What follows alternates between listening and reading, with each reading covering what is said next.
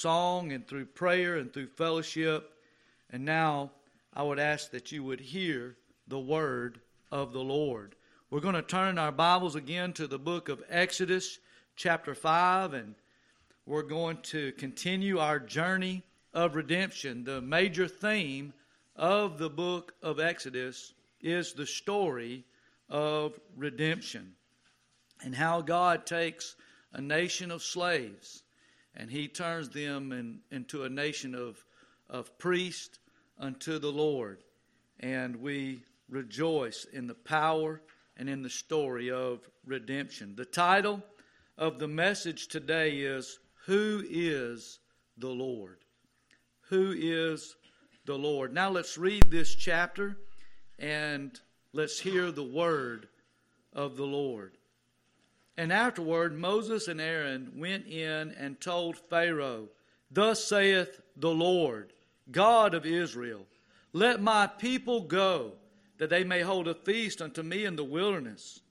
And Pharaoh said, Who is the Lord, that I should obey his voice to let Israel go? I know not the Lord, neither will I let Israel go. And they said, the God of the Hebrews hath met with us. Let us go, we pray thee, three days' journey into the desert, and sacrifice unto the Lord our God, lest he fall upon us with pestilence or with the sword. And the king of Egypt said unto them, Wherefore do ye, Moses and Aaron, let the people from their works get you unto your burdens? And Pharaoh said, Behold, the people of the land now are many and ye make them rest from their burdens. And Pharaoh commanded the same day the taskmasters of the people and their officers, saying, Ye shall no more give the people straw to make brick, as heretofore. Let them go and gather straw for themselves. And the tale of the bricks, which they did make heretofore, ye shall lay upon them. Ye shall not diminish aught thereof, for they be idle. Therefore they cry, saying, Let us go and sacrifice to our God. Let their more work be laid upon the men, that they may labor therein, and let them not regard vain words. And the taskmasters of the people went out, and their officers, and the officers, and they spake to the people, saying, Thus saith Pharaoh, I will not give you straw. Go ye, get your straw where ye can find it Yet not all of your work shall be diminished. So the people were scattered abroad throughout all the land of Egypt to gather stubble instead of straw. And the taskmasters hasted them, saying, Fulfill your works, your daily task, as when there was straw. And the officers of the children of Israel, which Pharaoh's taskmasters had set over them, were beaten and demanded, Wherefore have ye not fulfilled your task in making brick, both yesterday and today, as heretofore? Then the officers of the children of Israel came and cried unto Pharaoh, saying, Wherefore dealest thou thus with thy servants? There is no straw given unto thy servants. And they say to us, Make brick. And behold, thy servants are beaten, but the fault is in thine own people. But he said, Ye are idle, ye are idle. Therefore ye say, Let us go and do sacrifice to the Lord. Go therefore now and work for there shall no straw be given you, yet shall ye deliver the tale of bricks. And the officers of the children of Israel did see that they were in evil case. After it was said, Ye shall not minish aught from your bricks of your daily task. And they met Moses and Aaron, who stood in the way, as they came forth from Pharaoh. And they said unto him, The Lord look upon you and judge because ye have made our savor to be abhorred in the eyes of Pharaoh and in the eyes of his servants, to put a sword in their hand to slay us. And Moses returned unto the Lord and said, Lord, wherefore hast thou so evil entreated this people? Why is it that thou hast sent me? For since I came to Pharaoh to speak in thy name, he hath done evil to this people neither hast thou delivered thy people at all. What a great question before us today for our lives. The question of all questions, the ultimate question, really Who is the Lord? And how significant is that question? Well, maybe today you know the answer. You know the answer theologically, you know the answer biblically, and you would say to me, well, well Brother Nathan, that's a that's an easy answer. Well, Jesus is Lord. Can I get an amen? Yes, Jesus is Lord. He is Lord of all. But the question for us today is what are we doing about that in our lives? How is that affecting the way that I live, the way that I worship, the way I treat my wife, the way I work at my job, the type of church member or citizen that I am? Who is the Lord? Beloved, when we realize and we acknowledge the Lord Jesus Christ uh, for who He truly is in our life, a great transformation must take place in our minds and in our hearts and in our actions. What does it mean to really believe and to say that Jesus is Lord, your Lord, and my Lord? It means, number one, that we acknowledge His ownership. We acknowledge His ownership over us. See, that's what redemption is all about, right? Redemption and the story of redemption and what God is doing with the children of Israel. He is, he is telling uh, Pharaoh, these that you think belong to you, these that you think belong to the world, they do not belong to you. They are not your slaves. Israel is my son, and I'm going to redeem them. I'm going to buy them back. And the purpose for buying them back is that they might know that I am the Lord. Who all is learning in this story who the Lord is? Everybody. Everybody. Pharaoh's going to learn. Moses and Aaron are going to learn. The children of Israel are going to learn. And God says, My whole purpose for doing all of this is that all the world, God's going to use this story as an evangelistic tool to all the nations that they might know that I am the Lord and guess, guess who else is supposed to learn through it? Me and you. That I am not my own. I'm not living my life by my own prior, prior, uh, prerogative. That I have been bought with a price, not with gold or silver, but with the precious blood of Jesus Christ.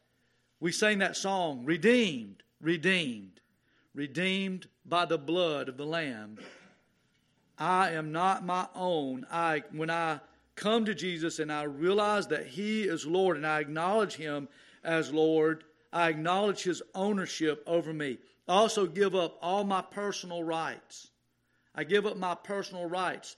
And like Jesus said, Lord, not my will, but thy will be done. I'm, I'm not, uh, I don't think that I'm owed certain things. I realize that anything that God gives to me is by His grace, by His uh, mercy. Uh, the only rights that I have are the rights that He has given to me as His redeemed child, the rights that He says that I have through shed blood redemption. And then I strive with all that is in me to give Him a total and unreserved obedience in my life. Oh, this is such an important concept for us to understand who is the Lord and the Lordship of Jesus Christ. How important is it today? Well, Paul would tell us in the Roman letter Whosoever shall call upon the name of the Lord shall be saved. The Bible also tells us that no man can say that Jesus is Lord except by what? Except by the Holy Spirit, except by the Holy Ghost. This is something that can only be revealed to us through salvation, through redemption. I love what Paul Washer said about this, about the lordship of Jesus Christ and the acknowledging of the lordship of Jesus Christ. He said, It is a blessed hope for some and a terrifying nightmare for others. Regardless, it is an unalterable reality. Yes, we don't make Jesus Lord. He is Lord, and He is Lord of all. So, here in this journey of redemption, part of the whole purpose of this is that the people of God might acknowledge that Jesus Christ is Lord to the glory of God the Father. Does that sound familiar? Oh, it does, doesn't it? Because that is what all of history and the story of redemption is culminating toward and marching forward toward that moment. Because God hath highly exalted the Lord Jesus Christ, and He has given Him a name that is above every name, that at the name of Jesus every knee shall bow and every tongue will confess that Jesus Christ is what? Lord. That He's Lord to the glory of God the Father. That is part of the whole purpose of redemption, is that we might know who the Lord is and acknowledge His Lordship in our lives. So, as we get into this story, let's look at some great thoughts about who is the Lord. The first thought that I would like us to consider this morning is that He is the only one who can truly make men free. The Lord is the only one who can truly make men free. Are you under the thought or the delusion that you can free yourself this morning? That you can make yourself free? Well, that's a strong delusion. Do you think that Moses and Aaron uh, could have got the children of Israel free by themselves? No, but we know even in our Psalm 77, it said, uh, Lord, you led your people out, you delivered your people by the hand of Moses and Aaron. It is only the Lord who can deliver. And that's part of what Moses and Aaron and, and the people of God are, are going to learn. Because we live in a day and we live in a time of modern Christianity that is inundated with works theology, in which people think that it is because of what they do or what they can believe that they can be free from sin or be right with God, but it is not. It is only in what God has done and who God is that can make men free. Even in a natural sense, even in our natural freedoms. Our freedoms don't come from the government, our freedoms come from God. And that's what our forefathers uh, wrote down in the founding documents and, and why that, that they realized how much things needed to change because uh, of the dictates of the Creator. He is the only one who can truly make men free. So we begin in chapter 5 in verse 1, and it says, and afterward. That's very important for us to understand in the journey of redemption here. Now, they had just had a wonderful experience, had they not? They had come back off the desert. They had shown the people of the Lord the signs. And like uh, the children told us this morning, the people believed and worshiped. but now, afterward, the hard part comes the living under the lordship of Jesus Christ. Many people want Jesus as Savior, many people want some fire insurance from hell. But when it really comes to governing one's life under the will and prerogative of the Lord, this is where we struggle. This is where we, we balk at that sometimes and where we need the Lord's help and grace and mercy so much. I think about what Jesus said in John 8 36. You can turn there if you want to, but all of you know this, and you can definitely write it down in your notes. He said, If the Son shall make you free, then you shall be free indeed. And the truth is that the Lord is the only one that can truly make men free. He's the only one that can lift us and quicken us from a state of death and trespasses and in sin. He's the only one that has the grace whereby we must be saved. He is the only one. And, and I hear the old prophet Jonah crying from that belly of that well, and he said, Salvation is of what? The Lord. The Lord.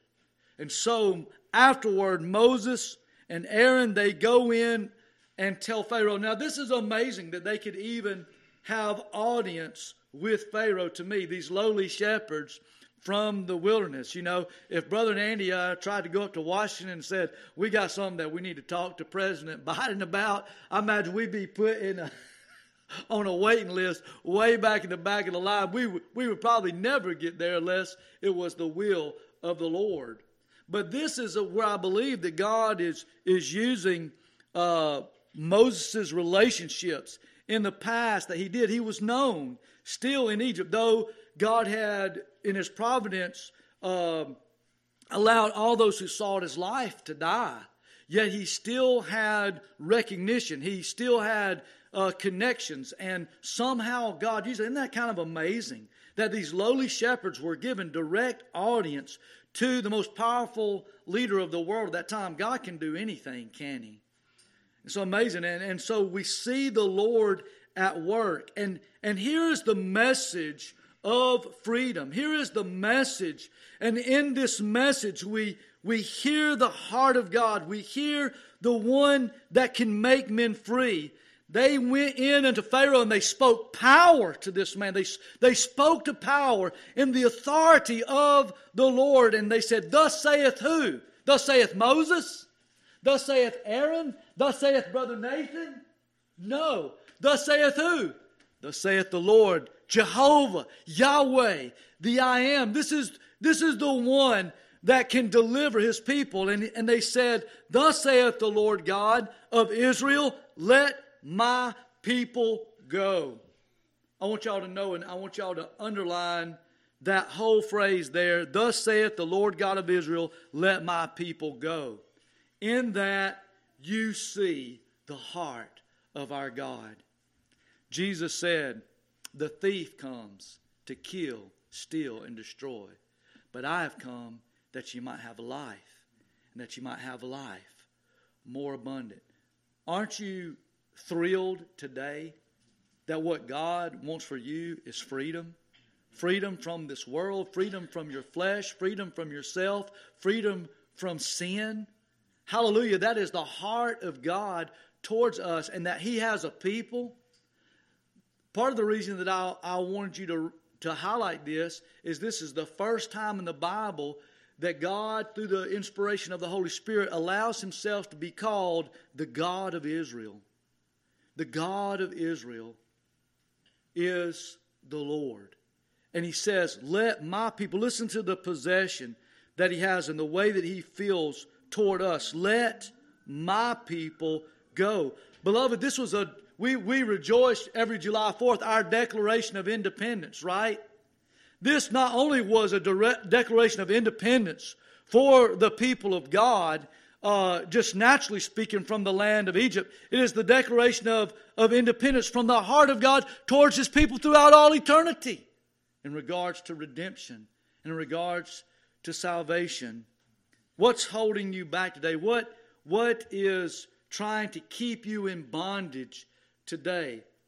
God's desire, God's heart is for you to be free from that, and He has given us the victory over that through the Lordship of Jesus Christ. The Son has made us free. Not only is this a direct declaration of independence, but it's also a declaration of war by God. It's a declaration of war by God against all those who would oppose and hold back His will and His heart toward the people of God. God has gone to war for us, beloved. The captain of our salvation has gone to war for us, and guess what? He has won the victory. Hallelujah. No one can hold in bondage the children of God, not in life, and hallelujah, not in death, because of the lordship of Jesus Christ. God said, You're going to let my people go. This was the battle cry of freedom for the people of God. God's uncompromising message of freedom. Hallelujah. He didn't say, I want you to think about letting my people go. Not, I want you to consider my letting my people go. You will let my people go. Hallelujah. Did God see to it that that got done, beloved? Can you give me an amen? Guess what? He's going to see to that that's done for every single one of his children in their life because salvation, victory, freedom, independence is from the Lord. I really uh, enjoyed so much the study Wednesday night that Brother Jeff uh, brought from the book of Revelation and how this mighty angel came down and he said, Time shall be no more. And there was these seven great thunders from uh, the angel. And it reminded me so much of what is happening, happening here because in the book of Exodus, this, this is this cry, let my people go, is thundered seven times before hard hearted Pharaoh. And I just want us to go to him and hear it over and over again. We've already read it in chapter 5 and verse uh, 1. Let my people go. Mark it there. Go with me to chapter 7, verse 16. And thou shalt say unto him, The Lord God of the Hebrews hath sent unto thee, saying, Let my people go. Uh, every time I read it, I almost get chill bumps. I just, I love it. It's our declaration of independence. It's God's declaration of war. And, and at the first time, Pharaoh wouldn't let him go. God sent the message again. He sent the message to him till it, till it got through. And he did let him go. So there it is. That's the second time in 716. In 8 1, and the Lord spake unto Moses, going to Pharaoh and saying to him, Thus saith the Lord, Let my people go, that they may serve me. You know, you would think maybe that the Lord said, Lord, I kind of already told him that. He's kind of ignoring that message. The Lord said, Go to him again. Tell him, Let my people go. Do you see it there in chapter 8? Verse 1. Also go to verse 20. And the Lord said unto Moses, Rise up early in the morning and stand before Pharaoh. Lo, he cometh forth to the water, and say unto him, Thus saith the Lord. What is it, church? Let my people go. Let my people go. This is the way it is in our lives as God looks into our lives and He sees us as His people and we feel the power of His redemption, but there's still things in this world that entice us, things that try to bring us into bondage. God continues to cry this also in our lives let my people go from addictions, from chains, from fear, from doubt. Let my people go. From worldly love, let my people go. Also, we read in chapter 9, verse 1 And the Lord said unto Moses, Go in unto Pharaoh and tell him, Thus saith the Lord God of the Hebrews, Let my people go. And it's for a purpose. Notice that us being redeemed, us receiving the identity as the people of God, it is very specific in the purpose of redemption. He says, Let them go that they may what? that they may serve me, that they may feast upon me, that they may sacrifice unto me. All these are found in this great declaration of independence and this declaration of war against the devil and against this first anti real antichrist that we see in the Bible. And verse 13 of Exodus 9 again. And the Lord said unto Moses, Rise up early in the morning and stand before Pharaoh and say unto him, Thus saith the Lord, God of the Hebrews, let my people go, that they may serve me. And then again, the last one, the seventh one, in chapter 10, in verse 3. Chapter 10, and verse 3. And Moses and Aaron came into Pharaoh and said to him, Thus saith the Lord, God of the Hebrews, how long wilt thou refuse to humble my, thyself before me? Let my people go that they may hear me. Do you hear that thundering from the Lord? Do you hear that thundering from heaven? The authority of that. You know, we're not begging people uh, to make Jesus the Lord of their life. We're proclaiming the message that Jesus is Lord. And ask you by faith to believe that and receive that and live your life underneath that truth, to acknowledge his ownership, to give up your personal rights, to give him a total and unreserved obedience, because this is what truly makes men free. And he's the only one. God's people, what God is saying here, listen, God's people do not belong to this world or to its gods. God's saying to you and to me, you belong to me alone. You belong to me, and I belong to you. I am your God. I'm your Lord, and you are my people. Redemption's result is that we may feast upon the Lord and before the Lord, that we may sacrifice unto the Lord, and that we may serve the Lord. All three of those things are proclaimed in this great battle cry of redemption let my people go. He said, I want you to let them go so they can have a feast and celebrate who I am and what I have done for them. And then I'm going to allow them to come. And I'm going to allow them to take part in the great work of redemption. I'm going to allow them to bring sacrifices and to sacrifice unto me in lieu of the great sacrifice that Christ is going to offer one day. And we're still bringing our sacrifices of praise, our sacrifice of uh, a living sacrifice of our own bodies uh, to say to the Lord today, Lord, I surrender all to you. Everything I am is, is yours, Lord. I feast upon you. I feast upon your word, upon your love, even upon his own body and blood. We feast upon him so that we may never hunger and never thirst. And we sacrifice to him. But then the last one, he said, And I want you to let them go that they may serve me.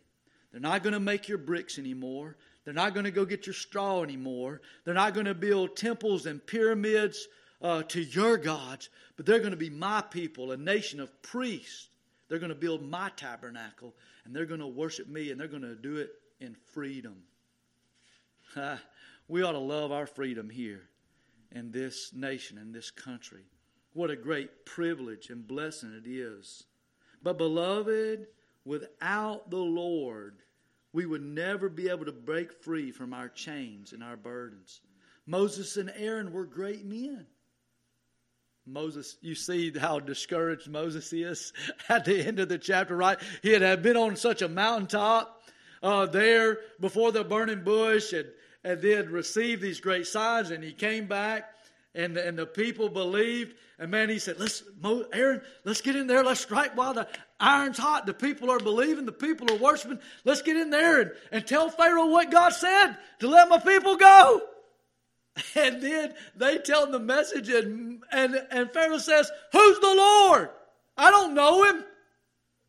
These are my slaves. You're crazy if I think that I'm going to let them leave. And then he makes their afflictions even more worse than they were before. Well, that's exactly what the devil tries to do in our lives, isn't it? Anytime we try to get free from some sin or, or get our lives free to serve and feast and sacrifice to the Lord, the devil says, Oh, no, uh, it's not going to be that easy. I'm going to I'm going to try to trip you up. I'm going to try to distract you. I'm going to try to you know uh, keep you in chains, uh, making bricks and looking for straw for the world. But God says, "Let my people go." And beloved, He is the only one. The Lord, our Lord, is the only one that can truly make men free. And I rejoice to tell you today, those of you who have not acknowledged His lordship those of you that have not confessed Him as Lord before men and surrendered your life unto them, I have great news for you today. Do you know that that door of mercy is still open at this very hour? And God's messengers, just like Moses and Aaron were God's messages, and they were preaching the message of redemption. And, and let's, let's uh, God has something far better from this, from, from, from this and come out of Egypt and by faith uh, go with God and trust God and be with the people of God. That door of mercy is still open. But you know, one day it's going to shut. Y'all remember Wednesday night, Brother Jeff said what that strong angel said? He said, And time shall be no more. That, that meant that the time was up. The time was up. Just like Noah in his day, he preached righteousness. He preached the judgment of God against sin. And the ark, the door of the ark was open for centuries. But then the day came when the rain came and God Himself shut the door and no one else could go in. Today, the message of freedom is still being heralded in the world. Men are still being called to faith in the Lord Jesus Christ. Oh, beloved, you will either bow to him and acknowledge him as Lord here in grace, or you will bow to him and acknowledge him as Lord one day in wrath, but then it'll be too late. You will not know freedom then. You will only know bondage forever in an unbelieving sinner's hell. Oh, the day of freedom. It's still at hand. God's witnesses are still proclaiming, but soon the door of mercy will be shut. Oh, beloved, realize today, acknowledge today, Lord, you're the only one that could have made me free. And praise Him today that you have heard the message of salvation and that you have confessed with your mouth that Jesus is Lord and that whosoever will call upon the name of the Lord still, the promise is they shall be saved. Well, secondly, in this, in regards to who is the Lord, you know, the thing about the question here, I've kind of turned the question, you know, who is the Lord? But actually, that's not the way Pharaoh is asking the question. He's saying, I don't care who the Lord is. He said, It don't matter to me who the Lord is. I don't know him. I don't want to know him. And I'm sure not going to do what he says because I want to be Lord. Well, that's the only reason that you won't bow to the Lordship of Jesus Christ is because you want to be Lord. But beloved, that's a that's a tragic, eternal mistake because you'll only put yourself further in bondage and further in darkness and further in captivity. Secondly, the Lord is the only one who can bring eternal good out of temporal evil. God is the only one that can bring eternal good out of temporal evil. Isn't it amazing the way that God works? You know, this is definitely, like we talked about with Moses, the way God dealt with Moses in his life. This is definitely not the way that I would have rescued the people either. But God's ways are high above our ways, they are past finding out. Even in, in redemption in people's lives, I would regenerate every one of God's elect in the womb of its mother. I would have them regenerated, then converted uh, almost immediately as they could uh, come to uh, have that knowledge that's necessary to hear and understand the gospel. But that's not the way that God does it either. But He does it all right, doesn't He? And I'm not the Lord. And that's part of what this is about. And that's part of what so much of all of our problems are in our lives. But God has not called us to be Him. He has called us to be obedient children and to trust Him and to obey Him. And that's what we need to be about.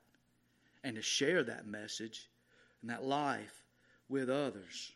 Oh, listen to this. They come and, and they say, We're making a declaration of independence. This is what God says. Let God's people go. They belong to Him, and the time is right. And so we hear the message of freedom and we see the heart of God in the phrase, Let my people go. And you've highlighted that. Now, I want you to see the heart of the devil. And I want you to hear his message to every one of his is get your own straw. Get your own straw. That's the heart of the devil. It's actually even in the message of the false gospel.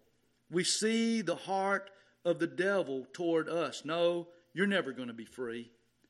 And if you keep trying to get free, what I'm going to do, I'm going to make it harder and harder and harder on you and try to make you give up, escaping from my grip. Get your own straw. Beloved, there is unintentional evil that happens in the world. There is. You know, you're driving down the road, somebody crosses the lane, you have a wreck with them, and you kill them, but you did not intend that evil, but it was still a terrible thing. You would be uh, you involuntary manslaughter, but it was not intentional evil. Here, what is going on in the fifth chapter of the book of Exodus by Pharaoh is intentional evil. Some of the things that are coming down from our government toward us in our day is intentional evil, meant to put us in bondage. Crazy to me the man that stood in front of people and said, they want to put y'all back in chains. Actually, now that he's in power, that's exactly what he's trying to do put us back in chains, take away our freedoms, our liberties, trying to turn people away from God. But don't you rejoice today that even though Pharaoh uses all his power, all of his stubbornness, everything that is under his might to keep God's people in bondage, it does not work. because God, our Lord, is able to bring eternal good even out of temporal evil. Go with me to the book of Isaiah just to illustrate that. We love uh, these verses. They bring so much comfort to us. Let's go to Isaiah chapter 61. And this is actually when the great Redeemer came to the earth and he got up in church the first time and he was going to preach his first sermon, Brother Robert. This was the text that he used because he had come to free men. And he comes to free men today. Isaiah 61 The Spirit of the Lord is upon me, because the Lord hath anointed me to preach good tidings unto the meek. He has sent me to bind up the brokenhearted, to proclaim liberty to the captives, and the opening of the prison to them that are bound, to proclaim the acceptable year of the Lord and the day of vengeance of our God. I told you it's not just a declaration of independence, it's a declaration of war. To comfort all that mourn and listen to how the Lord can turn temporal evil into eternal good, to appoint unto them that mourn in Zion, to give unto them beauty for ashes, the oil of joy for mourning, the garment of praise for the spirit of heaviness, that they might be called the trees of righteousness, the planting of the Lord, that he might be glorified. And they shall build the old wastes, old waste, they shall raise up the former desolations, and they shall repair the waste cities, the desolations of many generations. And strangers shall stand and feed your flocks, and the sons of the aliens shall be your plowmen and your vine dressers. But ye, this group that was a nation of slaves, ye shall be named the priest of the Lord. Men shall call you the ministers of our God, and ye shall eat the riches of the Gentiles, and in their glory shall ye boast yourselves. Hallelujah. Hallelujah. Get your own straw. This was intentional evil, trying to turn people away from God. Well, beloved, just naturally speaking, we see this in God's economy so much. It's always the lowest ebb in the ocean that always brings the, the highest tide. It is always the, the most fearful morning, in the most dreadful looking in the sky in the morning, is going to turn into the most beautiful uh, day. Beloved, the best framework for the Lord to do his most ideal work. You got some situations in your life that look impossible? The best framework for the Lord to do his most ideal work is when things are absolutely impossible and we feel totally unqualified to handle it. That's kind of uh, humbling, isn't it? You remember the poor disciples on the Sea of Galilee in the storm? You know, they had been on the sea, they had been fishermen their whole life. If they could have been or handled any situation, it should have been this. And I think that that's why it was such a long time before they finally went uh, to Jesus. But it got so out of hand, they thought that they were all going to perish. They finally go to Jesus. Jesus wakes up. He says, Peace be still. What manner of man is this? That even the winds and the seas obey him. Well, he's the Lord. He's the Lord. When Peter saw him walking on the water, he said, It's, it's the Lord. It's the Lord. The best framework for the Lord to do his most ideal work is when things seem absolutely impossible and we feel totally unqualified to handle it.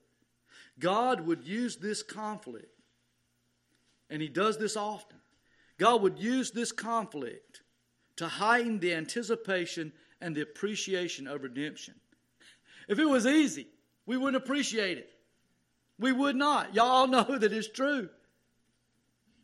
And God is going to use this conflict and this struggle to put in their hearts a great desire to be free, to, to be out from under the cruelty of this Pharaoh and of Egypt. You see, here is here is um, you know, and it's so true. When we make efforts to obey God, the devil always tries to distract us. And that's exactly what the devil is trying to do here to Moses and Aaron and the people of Israel. And that's what he's trying to do to us today. So here is the, we've talked about two messages the message of freedom in the heart of God let my people go, sacrifice, feast, serve. The message of the devil is get your own straw. It is conform to our ways. Do what we say. Live for now. Is that not the message of our world? Is that not the message that we hear on the radio waves, on the television, in all the songs? Live like us, conform to our ways, do what we say, live for now. But the message of the eternal God change your ways. Change your ways. Do what God says. Live forever. For the wages of sin is death, but the gift of God is eternal life through Christ Jesus our what? Our Lord. Our Lord. Here God is going to do an amazing thing. You know, I feel I do feel bad for Moses and Aaron because I've been here. I, I've had such high hopes sometimes for people, such high hopes for myself, sometimes such high hopes for certain situations, such high hopes. Uh, isn't there a song, High Hopes? high hopes. We got high hopes. I guess that's where I get that from, right?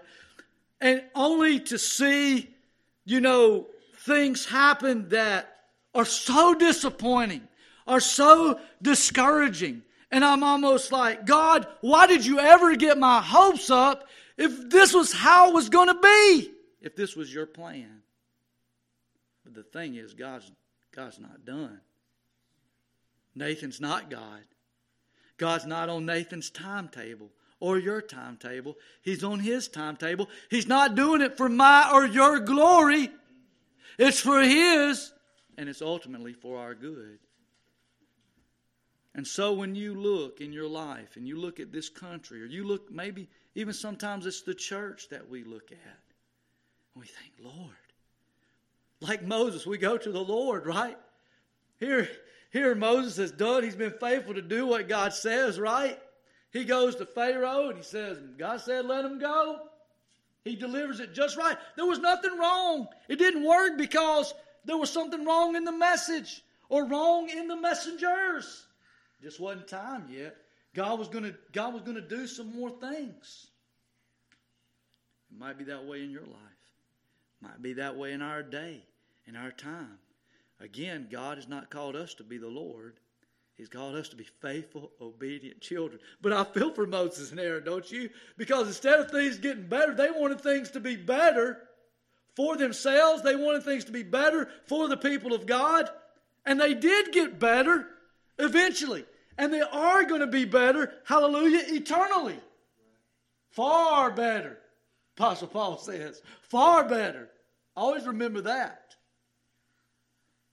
But in the immediate, it got worse. I mean, how do you how does it get much worse than slavery? Right? But he, he said, You made a stink in their sight. You, you've made us, you made our case evil. And they didn't blame oh hard hearted Pharaoh. They didn't even blame God. They blamed Moses and Aaron. They said, It's your fault. It's your fault that things are wrong in my life. Boy, brother, we better be careful about that. But hallelujah. The story of Exodus does not end in chapter 5. Can I get an amen? Because it looks, it looks pretty little pitiful right there, doesn't it? Think about that for your life. And praise God that your Lord is one, like Joseph said, you meant it for evil, but God used it for good. and that God is able to take things that are temporally evil and work them for our eternal good. For all things, for we know that all things work for good to them that love God, to them that are the called according to his purpose. Well, thirdly, and this is part of the reason for that second one, is, is coming here on the third one. He is the only one that can wean us from the world. Beloved, we're raised on the world. It kills me sometimes. You see these parents or you see these organizations that think that they can separate themselves from the world and keep the world away from their children or, or keep the world out of the heart of their children. The world's already in them. The world's already in you. You were born into this world. You were weaned on this world. But God says, I'm going to wean you off the world. I'm going to give you something better than what the world has. And you would never wean yourself off of the world. They would have never left Egypt. They would have never left if God had not worked it out the way that He did. He made them despise Egypt. He made them hate Egypt and say, you know what? If it means going off into the desert with these two wild preachers, we're going to do it. not just one or two, but all of them. Because God is the only one that can wean us from the world. Do we need weaning from the world? Do you feel the pull of the world on your heart and on your life all the time?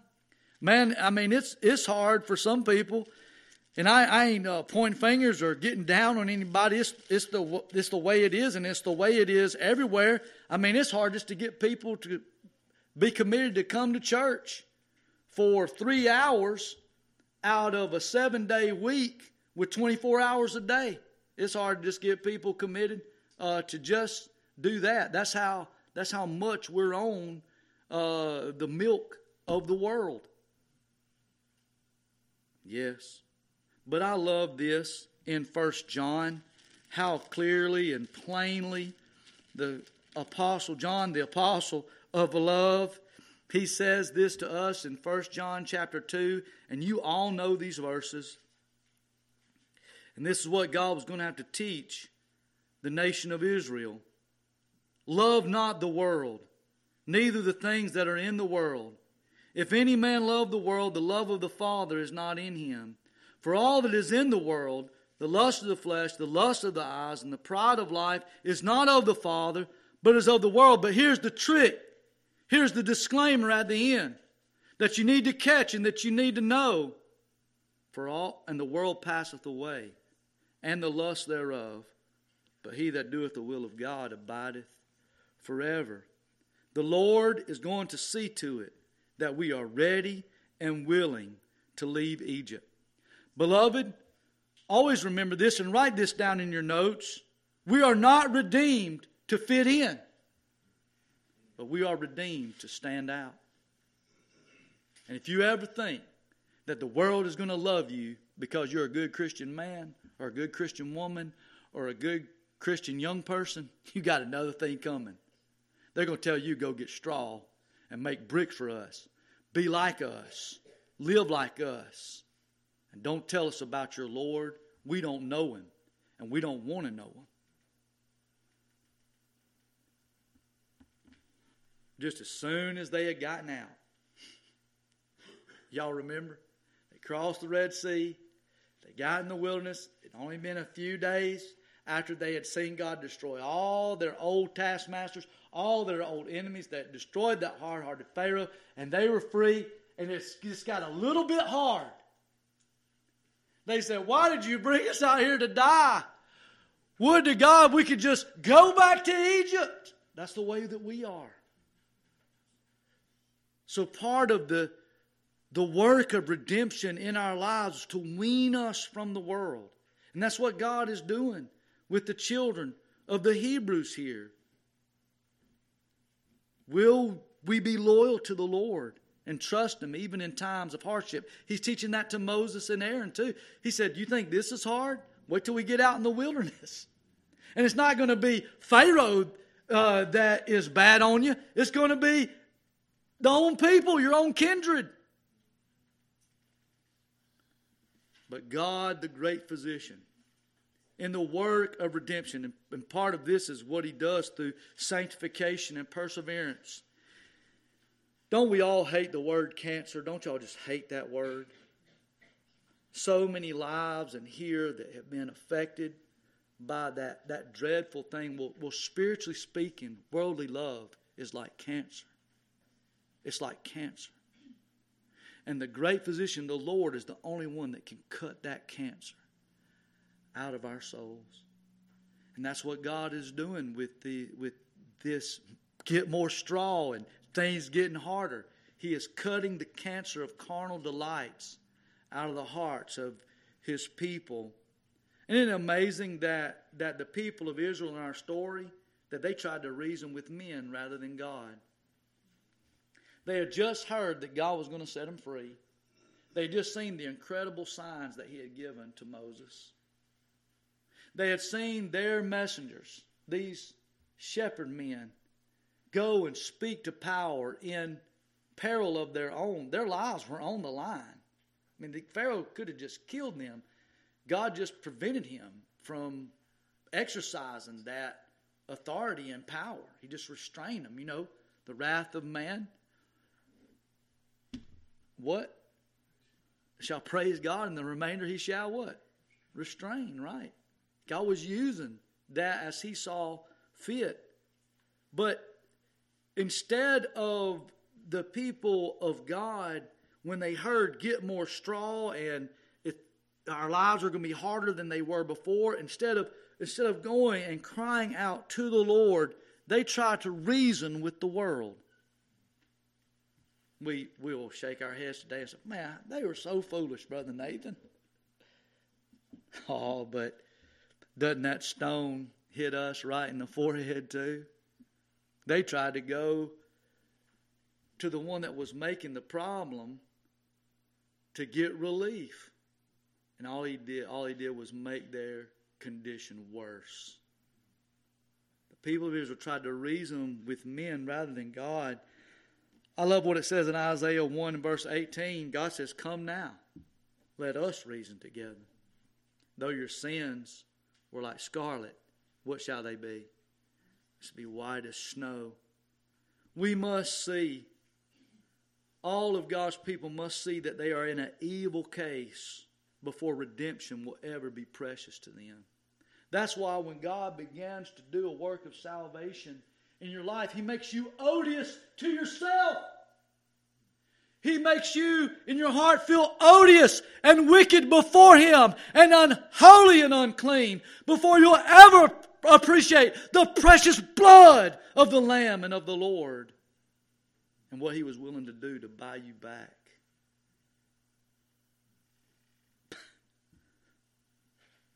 I think about the old prodigal son. You know, he was so proud when he came to the end of all of his substance. The first thing before he ever did, before he went back to his father's house, he started eating the stuff that they were feeding to the pigs. And it's sad that's where God has to get us sometime before we will realize I'll rise, go to my Father. But how faithful is God to do that? Only He can wean us from the world. Only He has that that will draw us away from that which spiritually that from that which would draw us fleshly. They said, we are in an evil case. Yes, we must see ourselves as in an evil case before redemption will ever be precious to us. Then, lastly, lastly, fourthly, He is the only one who can answer our disappointments. Anybody here ever been disappointed? disappointed in yourself, disappointed maybe in others, disappointed in circumstances. Well, Moses is your man in this story. Here he is. He's tried to do what's right. He's tried to be faithful, obedient to the Lord. He's spoken to power. He's doing what God has called him to do. And man, it just blew up in his proverbial face. these people that, that he wants to admire him, to, to follow him, they say, We hate you, Moses. We hate you, Aaron. This is all y'all's fault, and God, the Lord, judge you because you made us stink in the nostrils of the world and of Pharaoh. Disappointment, man. Disappointment, right? We we've been reading Psalm 77, the Psalm of alleviation. You can just hear out of that psalmist the the uh, disappointment, the discouragement that he's feeling. Oh, beloved, let us be very careful when it comes to this. The attitude that we have toward it, toward the maybe, uh, you know, like that song says uh, about God moves in a mysterious way, that we have to be so careful the way that we judge the works and the will of God and the providence of God in our lives. I'm turning to Psalm 142, and I think we see this in Moses. And I'm glad, even though I think that he goes to the Lord with a, a spirit that is not honoring to the Lord, but it, but it is really where Moses is really at. I mean, he's really being honest with the Lord. Said, God, why'd you send me here? You know, why'd you tell me to go and tell Pharaoh to let these people go? Because now uh, their lives are worse than they were before, and you haven't delivered us at all. Right? Moses wasn't looking at it with rose colored glasses, that's for sure. Because they came back from their little meeting with Pharaoh. They tried to reach out to the world and say, Why are you treating us like this, world? Why are you treating us like this, Pharaoh? You know, it's your people's fault. Pharaoh says, I don't care. I don't care about y'all. I don't care about that it's hard on y'all. Y'all say that, that y'all want to go worship God, that y'all want to go be free. All I got to say is to you, just get back to work and like it. And I don't care. And that's exactly the heart of the devil and of this world. The world has nothing for us except what it had for Jesus, and that's a crown of thorns. But the Lord has something better for us. Amen. And we need to be careful about complaining about God's will and being critical of the men of God. It could cost us many blessings from God if we have that kind of spirit. But here the psalmist says, I cried unto the Lord with my voice, with my voice unto the Lord did I make supplication. I poured out my complaint before him, and I showed before him my trouble. You know, they said, You made us to stink. That's what they said in the passage. If you'll look with me in the passage in verse 21. And they said unto them, That's to Moses and Aaron, The Lord look upon you and judge, because you have made our savor to be abhorred in the eyes of Pharaoh. He said, You made us stink before Pharaoh in the eyes of his servants. They said, And you put a sword in their hand to slay us. Is that what Moses had done? Is that not a warped view of what went on and of reality? You know, the truth is, what really stinks is their attitude. What really stinks sometimes is our attitude and how we warped reality. Moses, like us, so oft, often wanted to be the Lord instead of his obedient servant. And that cost Moses. This attitude wasn't just in the people of Israel. Do you remember, Brother Kevin, when it cost Moses? God said, Speak to the rock and bring out water for the people. And Moses got lifted up in pride. He got tired of dealing with ornery people. And he said, Shall I? Shall I get water for you?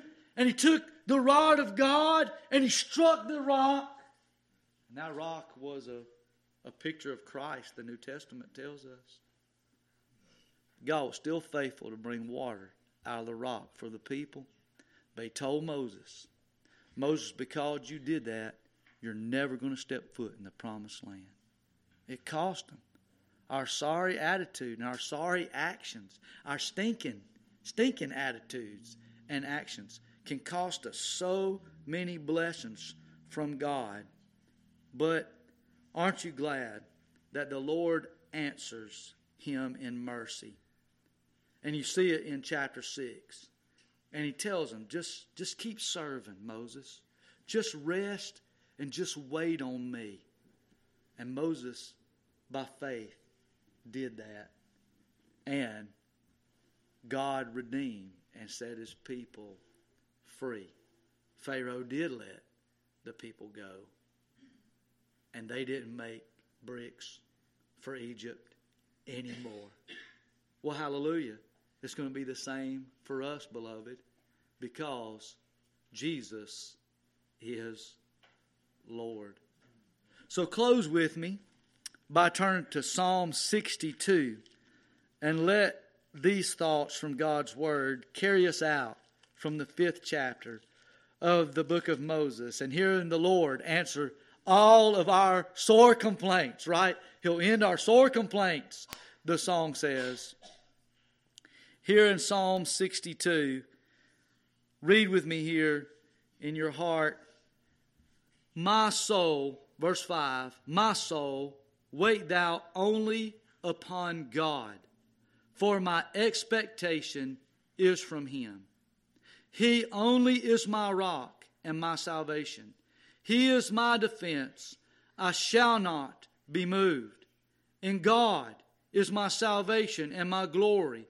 The rock of my strength and my refuge is in God. Trust in Him at all times, ye people.